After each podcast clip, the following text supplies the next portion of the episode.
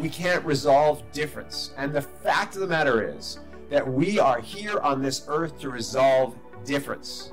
Connection is made through resolution of difference. Connection is made through finding common ground and celebrating difference. Intimacy ceases to exist in the absence of empathy, trust, and caring communication.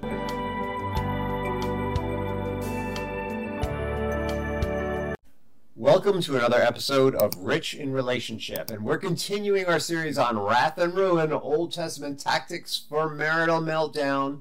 Why?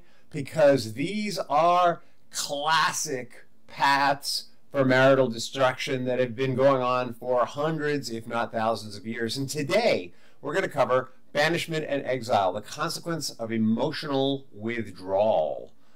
And what exactly is emotional withdrawal and when does when does it happen? Well, in order to help you understand that, we're going to continue with the ongoing story of Jack and Emily, a fine couple who bear no resemblance to anyone in reality, or and if they do, it's strictly accidental, and the names have been changed to protect the innocent. And here we go. In a picturesque town known for its vibrant colors and friendly people, Jack and Emily had built a life together, facing various challenges and learning valuable lessons about love and partnership. However, their love was soon to be tested once again, this time by the impact of emotional withdrawal. Emily had always been a very emotional person, but Jack was often preoccupied with work and had little time for emotional connection. In his mind, he was doing everything he could to provide for his family. Emily would bring this up with him. Jack, when are you going to spend some time? How about date night? And Jack would say, Babe, I got to pay the bills. Over time, Emily began to feel increasingly isolated and alone as Jack's focus on work left little room for intimacy or emotional support. They were living out in the burbs and they didn't know their neighbors, and their neighbors were not always close. Emily didn't know who to reach out to. She began to shut down emotionally, feeling neglected and unimportant to her partner, and I dare say to herself. She had never dreamt that a partnership would feel like being isolated and alone. As Emily withdrew emotionally, Jack began to notice the distance between them growing. He tried to reach out and connect with her, but his efforts were met with silence and a sense of disconnection. Eventually, Jack realized the damage that was being done to their relationship and implored Emily to seek help.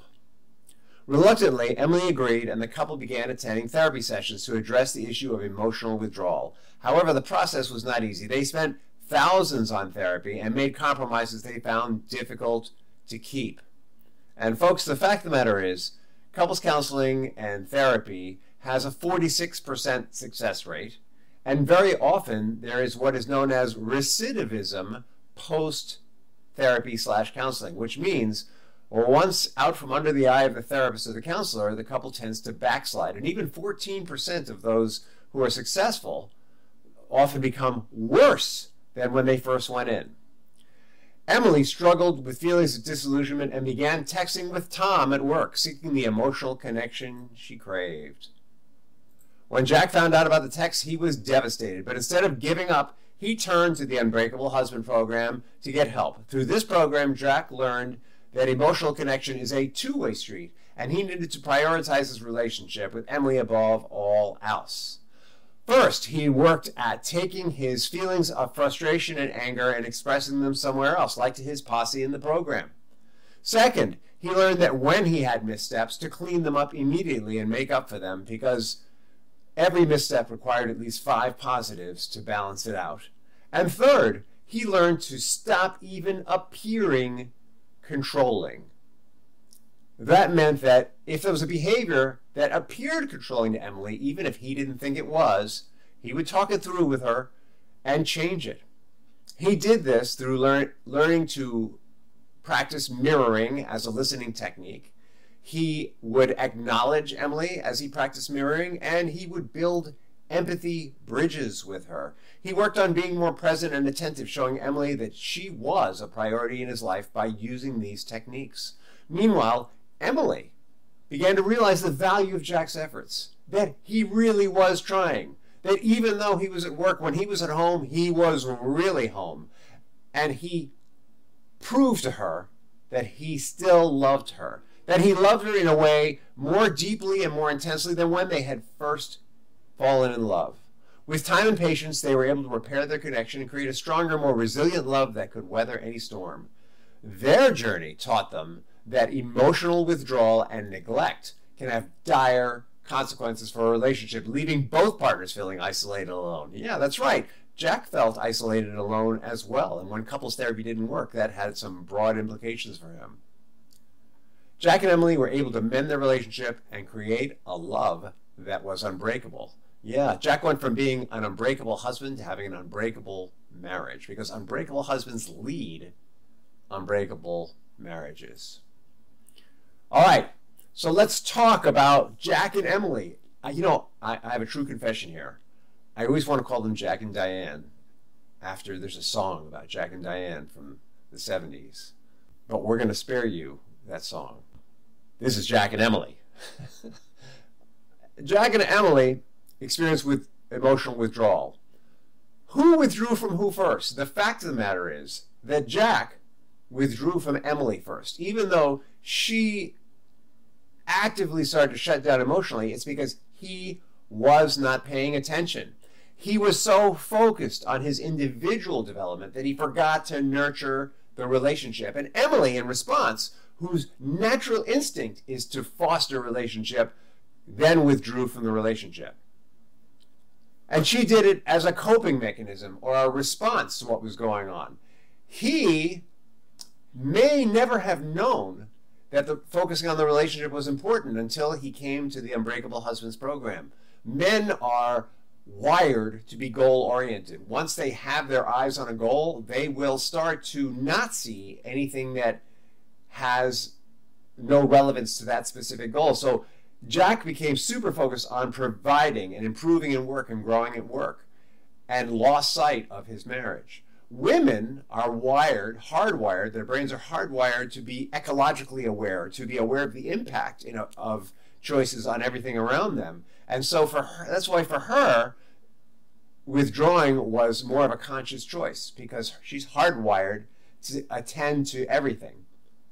And in fact, typically when a woman chooses to withdraw emotionally, it's A, for their own defense, and B, it's a means of communicating to their husband that something's wrong. It's a poke. And Jack didn't notice the poke at first, though he did after a while. Let's give him credit. He did notice after a while. Inevitably, what happens here is there's a communication breakdown. Emotional withdrawal will always contribute to a breakdown in communication because when we're not present emotionally, what are we going to talk about? Jack would come home from work and talk about work. Emily, on the other hand, didn't have much to share with him, right? She's withdrawing emotionally. She's like, that's nice, dear. That's good. That's good. She became unresponsive and distant because she's no longer invested. And when we have that kind of dynamic going on, we can't resolve difference. And the fact of the matter is that we are here on this earth to resolve difference. As unpleasant as difference may seem to some of us, the reality is that the juiciest, most creative things on the planet have come out of difference. I mean, what are we most inspired by? People who have overcome difference. People like Gandhi, people like Kennedy, people like who else? Malcolm X. Well, Malcolm X, uh, different kind of story. Let's go to Martin Luther King Jr. because he's got broader appeal. One day we'll talk about Malcolm X. We may do an episode about that. So, what happens when one person withdraws? and when there's no longer when people are afraid to bring differences forth because there's no way to resolve them is there's feelings of isolation you don't talk about the differences the problems or the challenges depending on what words you want to frame these things with because you don't have a means for communication. And when we don't bring out these differences, we start to feel isolated and alone. Connection is made through resolution of difference. Connection is made through finding common ground and celebrating difference. And when we feel isolated and alone, we'll struggle to maintain closeness. In- intimacy ceases to exist in the absence of empathy, trust, and caring communication. There's no room for intimacy. And Jack and Emily certainly experienced that. Now, to Jack's credit, He noticed what was going on. He said, Babe, you seem so depressed. We got to do something about this. Let's go get counseling, right? He's a guy. He doesn't realize that he has responsibility for it. He's going to take her to therapy to try and fix her. Part of the reason why therapy doesn't always work is because very often one person is taking the other to try and fix them and not is not willing to, to take responsibility for their own stuff. And so there would be this uh, therapeutic dance going on. I think a lot of therapists and counselors find themselves in the position of walking a fine line between being confrontational and appeasing. They need to appease in order to keep the client in the room, but they need to be confrontational in order to help them learn and grow. But why is the couple there? Because they have shut down and are having difficulty confronting difference. So when the therapist or counselor becomes confrontational, it doesn't it just doesn't work. And that's not the therapist or counselor's fault, by the way. It might be that the 46% success rate has something to do with what we bring to the room. And one of the great things about the Unbreakable Husband program is nobody comes to that program unless they want to change. And when they want to change themselves, that's when change happens, right? We can't change the other person. If we go to therapy and try and get them to change the other person and they don't do it, we get pissed and leave. Or if they try if the therapist addresses our stuff when we think the other person needs to be fixed, we get pissed and leave. But when we are ready to change, truly ready to change, that's when good stuff happens. Okay, so there is a cycle of withdrawal and pursuit, which is really what we're just talking about. Uh, Emily withdrew emotionally. Jack pursues her. Baby, we got to go to therapy. We got to go to counseling. We got to get this thing going. And I guarantee you, before he did that, Emily was pursuing Jack, right? What was she saying? Hey, you're always at work.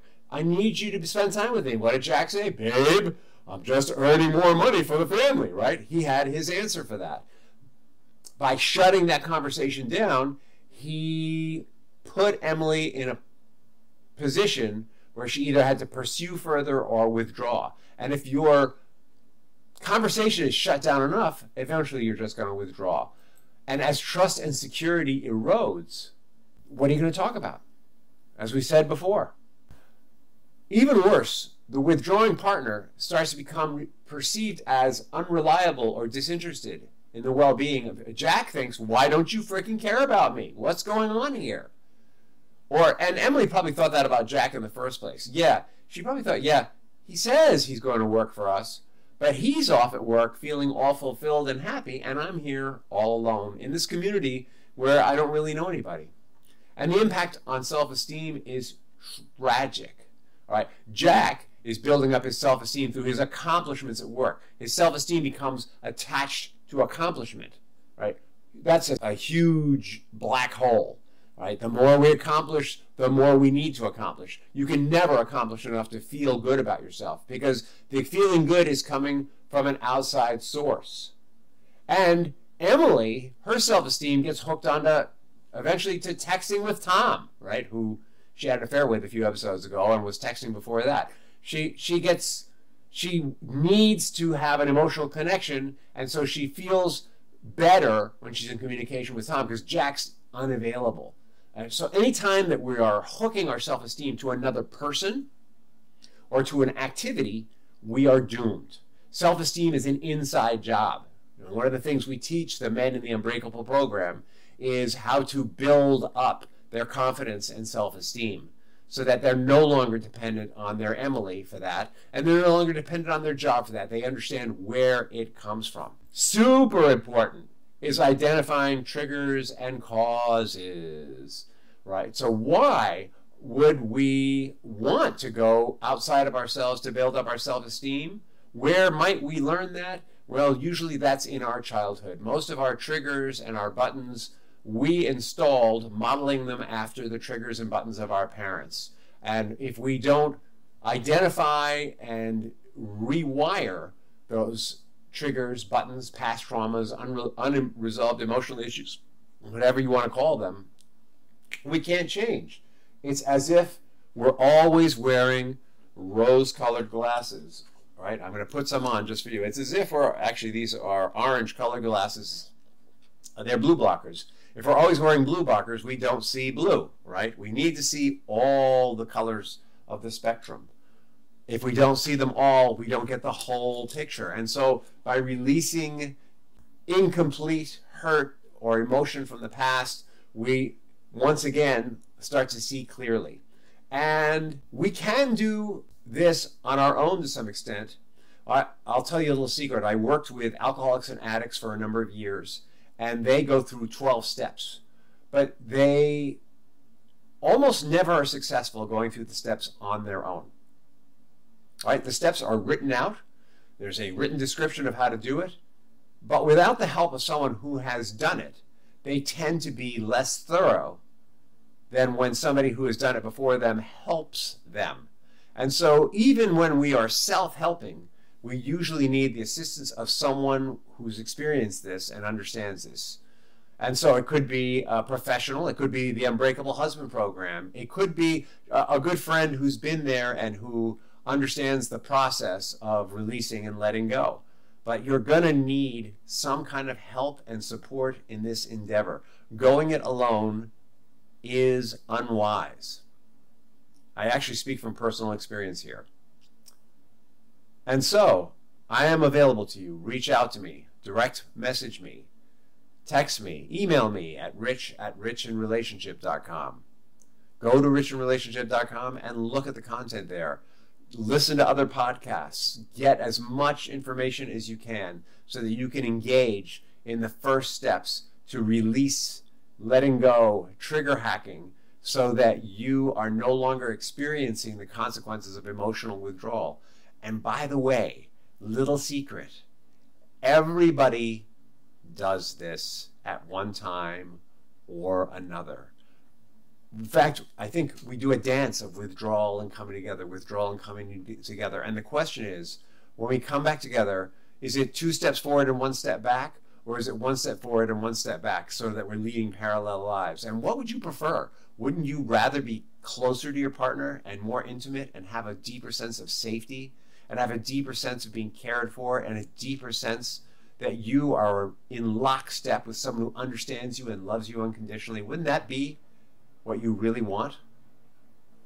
Thank you for listening and stay tuned for the next episode when we talk about how miscommunication destroys connection. That'll be next week.